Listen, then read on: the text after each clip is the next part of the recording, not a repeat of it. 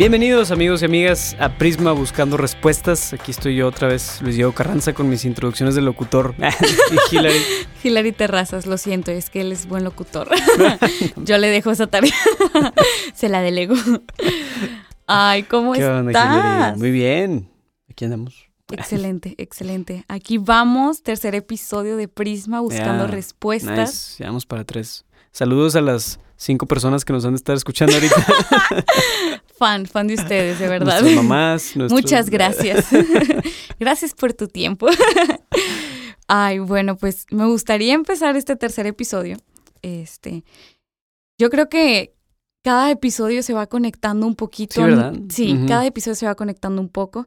El episodio 1 conectó un poco con el 2 y Ujú. ahorita este va a conectar, el 3 va a conectar con el 2. Este, estuvimos hablando de, de qué, o sea, qué es lo que hay en nosotros, ¿no? Cuerpo, alma, espíritu.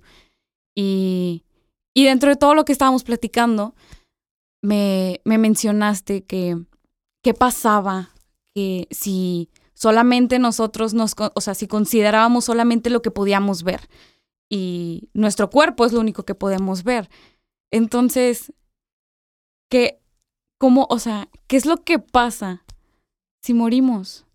Si solo estamos llegando a considerar que solamente somos este cuerpo, porque lo podemos ver, solamente vemos el cuerpo y ya, pues soy cuerpo y ¿qué pasa después? Claro, no, y desde ese punto de vista, Hilary, o sea, em, para una persona que, por ejemplo, no cree en Dios o no cree, no solo en Dios, sino como en las realidades sobrenaturales, espirituales, la verdad es que, pues, todo, la, todo el campo de la cosmovisión de esa persona va a, que, va a quedarse en el cuerpo y en lo material, ¿no? Entonces, ¿a qué me refiero? Que difícilmente podemos trascender más de eso. Entonces mi cuerpo va a formar parte de la naturaleza. O sea, se lo van a comer los gusanos o las cenizas, pues hay que esparcirlas en el viento y que fertilice algún lugar y, ya. O sea, eso es lo que, eso es lo que, lo más a lo que podemos llegar a aspirar.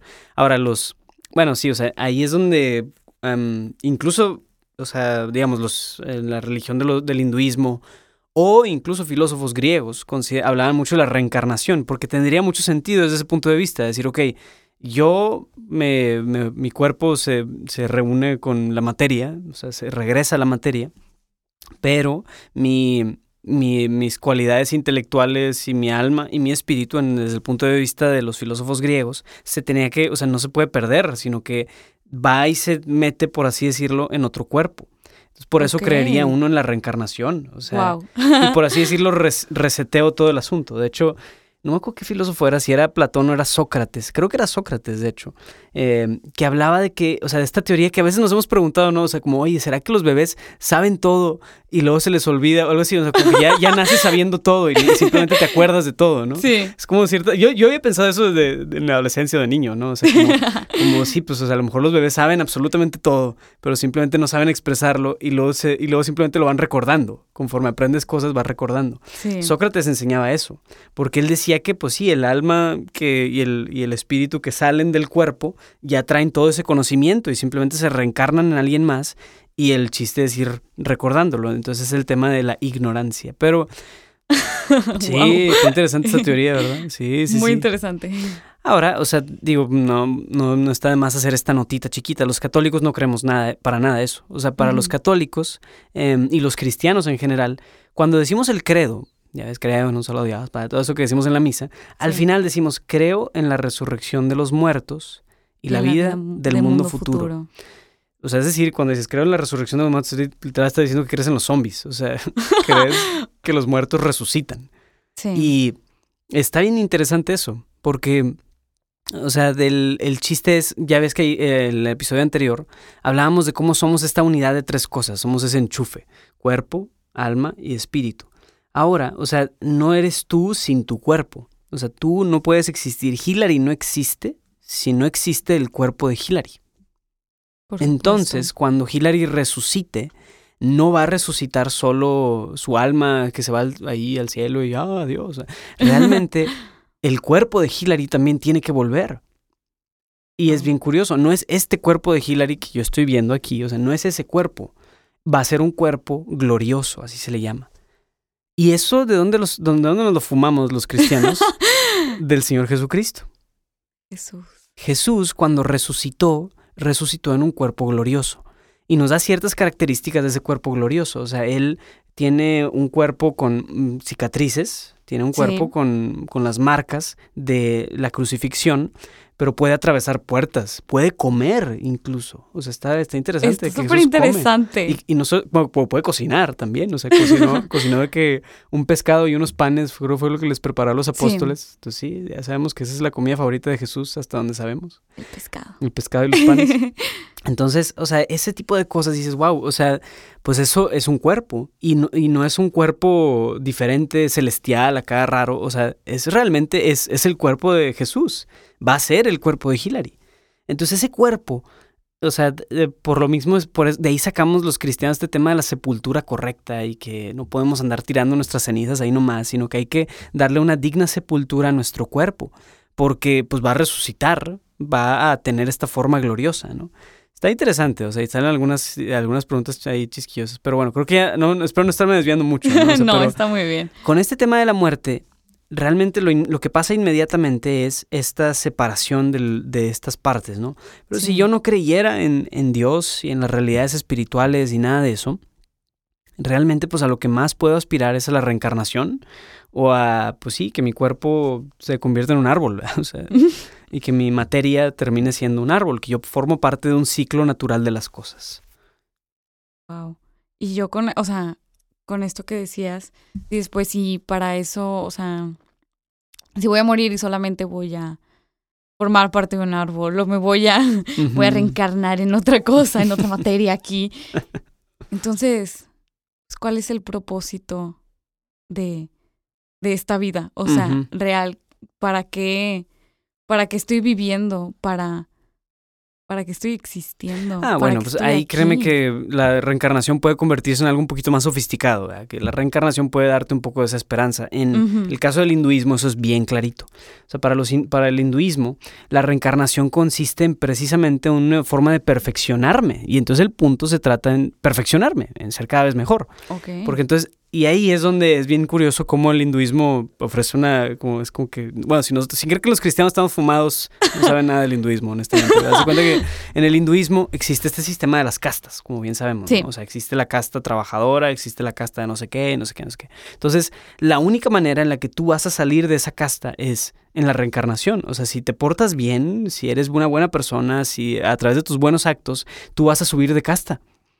Wow. Sí, entonces, oye, pues bueno, hay que echarle ganas en esta vida para, para hacer, para salir en una mejor casta la próxima vez, ¿verdad? o sea, se trata de eso, básicamente. O sea, no, there's, there's nothing more to it. Entonces, digo, la verdad es que yo creo que también es una manera en la que las personas se mantienen como que ancladas también a una cierta miseria social también de decir, bueno, pues nací en esta casta, no puedo salir de esta casta en esta vida, entonces pues, estoy medio empinado, ¿no? Es, esta es la mala noticia, ¿verdad? Pero, en fin, eso es el hinduismo. Em, pero pues sí, o sea, eso es a lo que más uno puede aspirar en la reencarnación, a decir, bueno, pues voy a esforzarme en esta vida para pues dejar alguna huella y que la, siguiente me vaya mejor o algo así, ¿no? Claro. Sí, o sea, y es, es bien interesante cómo la muerte pues no tiene demasiado sentido, honestamente, si no, si no reconociéramos esa realidad sobrenatural o trascendental, espiritual de las cosas. O sea, no, créeme que no hay mucho que sacarle, o sea, no, se queda muy seco. Queda nada.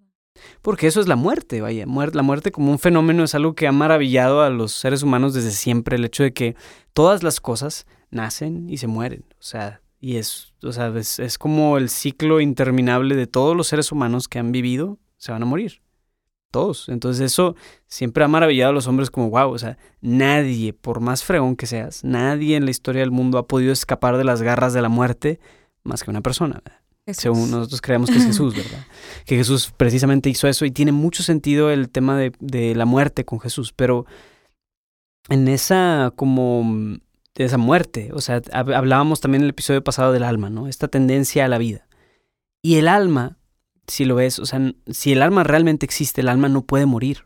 El alma no puede morir. Si el alma realmente existe, esta tendencia a la vida, no puede morir, solo puede o moverse de lugar o o conectarse con más vida, ¿no? O sea, y entonces eso es bien curioso, porque también, así como la, la muerte es como esta cosa interesante, también la vida lo es, o sea, yo creo que yo he llegado a entender que la vida es como una especie de pelota. Entonces yo tengo la pelota de la vida y se la viento a alguien más y le doy vida. O sea, entonces yo transmito vida. Y entonces esa vida a su vez se transmite y las dos personas que juntos comparten esa vida pueden, pueden crear o co-crear, procrear más vida en hijos y a esos hijos a su vez transmiten vida y transmiten la misma vida de sus padres. O sea, estamos súper conectados en ese sentido a nuestra historia familiar, por así decirlo. Entonces está, está interesante. La muerte es medio parecido a eso. Pero la muerte, o sea, es como este... No, sí, o sea, desde el punto de vista cristiano, que vale la pena mencionarlo, la muerte no debería de suceder. O sea, la muerte no debería, no habría por qué, no debería de haber, no hay razones para que hubiera muerte realmente. Más que el pecado. O sea, no puedes entender el misterio de la muerte sin el misterio del pecado. O sea, que el hombre, o sea, que Dios en el diseño original de las cosas no quería que los hombres murieran. De hecho, en el, en el Génesis, voy a hacer una tangentita aquí nomás, ahí, ahí, nomás, no se, me, no se me enojen amigos, pero hace cuenta en el Génesis nos habla de que en el jardín del Edén había dos árboles. Uno es el más popular, que es el árbol del conocimiento del bien y del mal. Y el árbol menos popular es otro que se menciona ahí, el árbol de la vida. El árbol de la vida. Exactamente. Y está bien curioso que lo menciona y que cuando Dios corre a los hombres del paraíso, les dice, o sea, saquémoslos del paraíso, no sea que se coman ahora el fruto del árbol de la vida. O sea, comieron el fruto de un árbol que no debían todavía. Ojalá no se vayan a comer de este otro árbol. Entonces, porque no, para que no comieran del árbol de la vida, fueron sacados del paraíso. El árbol de la vida, en el sentido teológico, algunos interpretan que es pues esta capacidad de inmortalidad en cierto sentido, o sea, es una vida eterna. Wow. Sí, y que el hombre lo pierde cuando desobedece a Dios. ¿Y qué viene inmediatamente después? Viene la muerte, el asesinato de, de Caín a su hermano Abel. Sí. Y entonces es la manera en la que la muerte por primera vez se menciona en la Biblia, es un asesinato. Y a través de la muerte entran todas las cosas como enfermedades, desgracias, desastres, o sea, todo eso es consecuencia de ese desorden en, la naturaleza. Pero el plan original de Dios no era eso.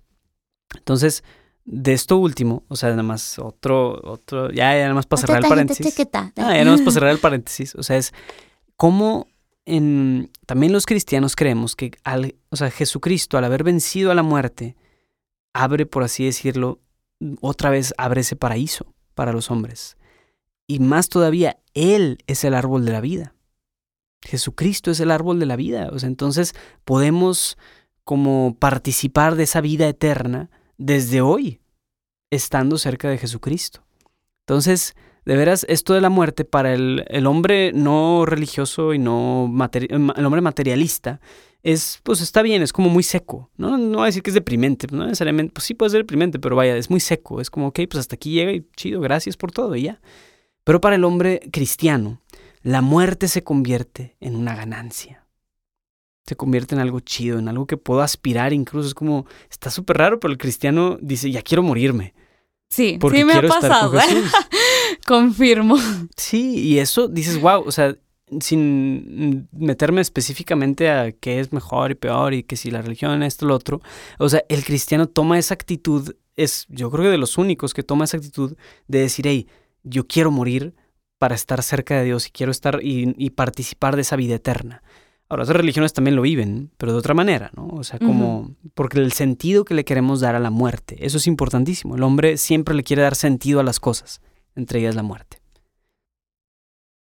Y este quería preguntarte, porque creo que no, nada más hablamos un pequeño pedacito, eso de los zombies que se acuerdan ahorita que hablamos, la resurrección de los muertos, pero ¿qué onda con la vida del mundo futuro?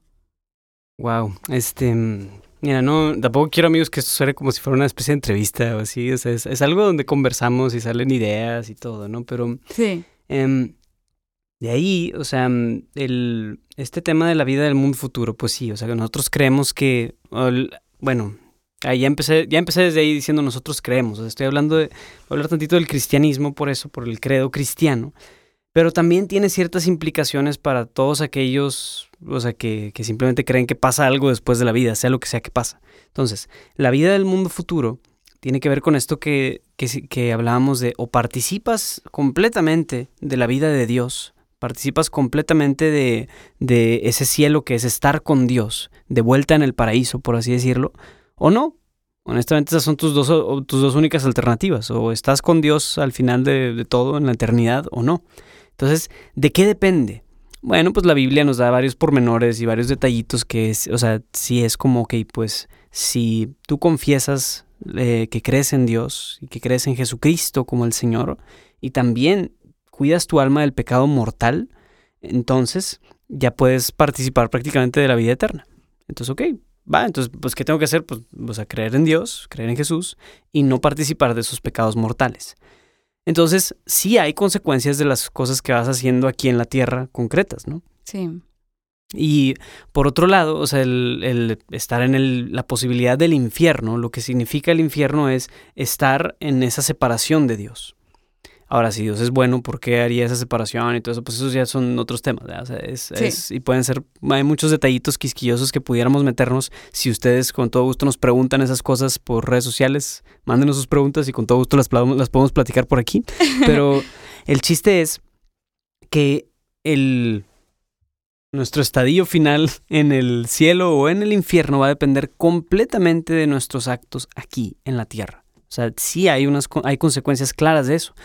Y eso, créanme que, o sea, esa noción de las consecuencias de mis actos no es solo para el cristianismo, es, es, para todos. Honestamente, todos. O sea, todas las religiones sí consideran que hay consecuencias de nuestros actos aquí. O sea, incluso desde algo como la, la, este, el hinduismo, pues sí, o sea, si te portas bien, vas a pasar a la siguiente casta, a una casta mejor. Entonces, eso también es importante. O sea, vaya, desde en una religión así también existe esa noción. Em, en, o sea, estas nociones que muchas religiones dan sobre paraísos y sobre sí, vamos a, vamos a vivir eternamente con Dios o con estas cosas así, depende mucho de cómo me comporto aquí. Y ese comportamiento no lo puedes nada más decir, pues sí, pórtate bien y ya, o sea, ¿qué es portarme bien? Que entonces muchas religiones proveen de un código moral, ético, reglas morales o cierto código que, pues sí, es la manera correcta de comportarnos, pero que también nos dan la posibilidad o nos abren a la posibilidad de un paraíso. Entonces sí, viene de eso, yo creo, Hilary. Está genial, porque yo creo que no, esto no, no nada más aplica para un cristiano o como nosotros que, creemos en Dios, sino para todos. O sea, somos conscientes de que cada acto que hacemos tiene sus consecuencias y que cada, o sea, incluso con otras personas, o sea, todo lo que vamos haciendo sí tiene una consecuencia en nuestra vida, en nuestro corazón, en nuestra alma, en nuestro cuerpo, en nuestro espíritu, también tiene una consecuencia en ti, en el presente ahorita y, y pues también a las personas que te rodean, porque tú decías, es que o sea, la vida es esta pelotita y tú se la avientas a alguien más. Y si tú le das una pelota llena de vida, pues también la vas a llenar de vida a esa persona. Pero ¿qué pasa si avientas con un acto tuyo esta pelota y, ¿cómo se dice? Es un, ¿cómo se dice?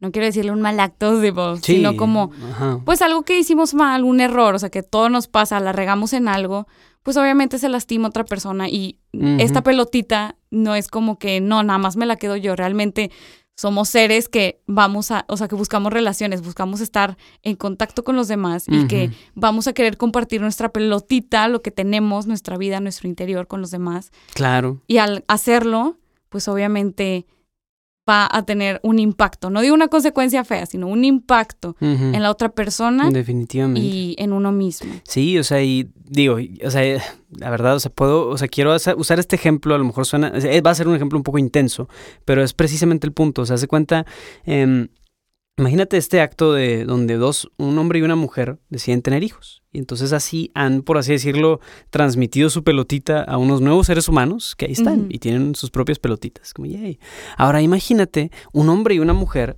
que conciben esa vida, pero no es a través de un acto de amor, sino es a través de un acto atroz. O sea, dígase pues algo como una violación o así. O sea, y, crean una nueva vida, y ahí está el nuevo hijo y todo eso, pero va a haber un desorden y ese desorden está, está envuelto en toda esa situación. Ahora, no por ese desorden vas a echarle la culpa a esa nueva vida que se creó, sino más bien, o sea, es como simplemente reconocer que ahí hay un desorden. ¿Y a qué voy con todo eso? O sea, una de las áreas o de las cosas en las que más está presente esa, esas consecuencias de cómo nosotros vivimos nuestra, nuestro, o sea, yo creo que hay un área, Hilary, es algo con lo que quiero cerrar todo esto, o sea, hay un área de nuestra vida en donde las tres cosas del enchufe se juntan perfectamente. No son los estudios, no es el deporte, no es em, el, el gimnasio, no es la cocina, no es mi alimentación, es la sexualidad. Sí. La sexualidad es exactamente en donde esas tres cosas están íntimamente manifestadas y juntas. Precisamente porque es la manera en la que transmitimos nueva vida. Y, y, entonces, o sea, e, eso es, eso es, o sea, y, y, no puedes como desligar la sexualidad de esto precisamente porque no es nada más el cuerpo el que está involucrado, o no es nada más el alma, o no es nada más el espíritu, son los tres íntimamente relacionados. Entonces, si hay un desorden en todo esto, en alguna de esas tres cosas, realmente ese desorden se va a transmitir de alguna manera. Claro. Entonces, eso es, yo creo que, o sea, esa es la manera en donde más visiblemente podemos ver cómo hay consecuencias reales de nuestros actos. Y no solo para la vida futura, la muerte y todo eso, no. Ese desorden y esa muerte también la podemos transmitir en vida.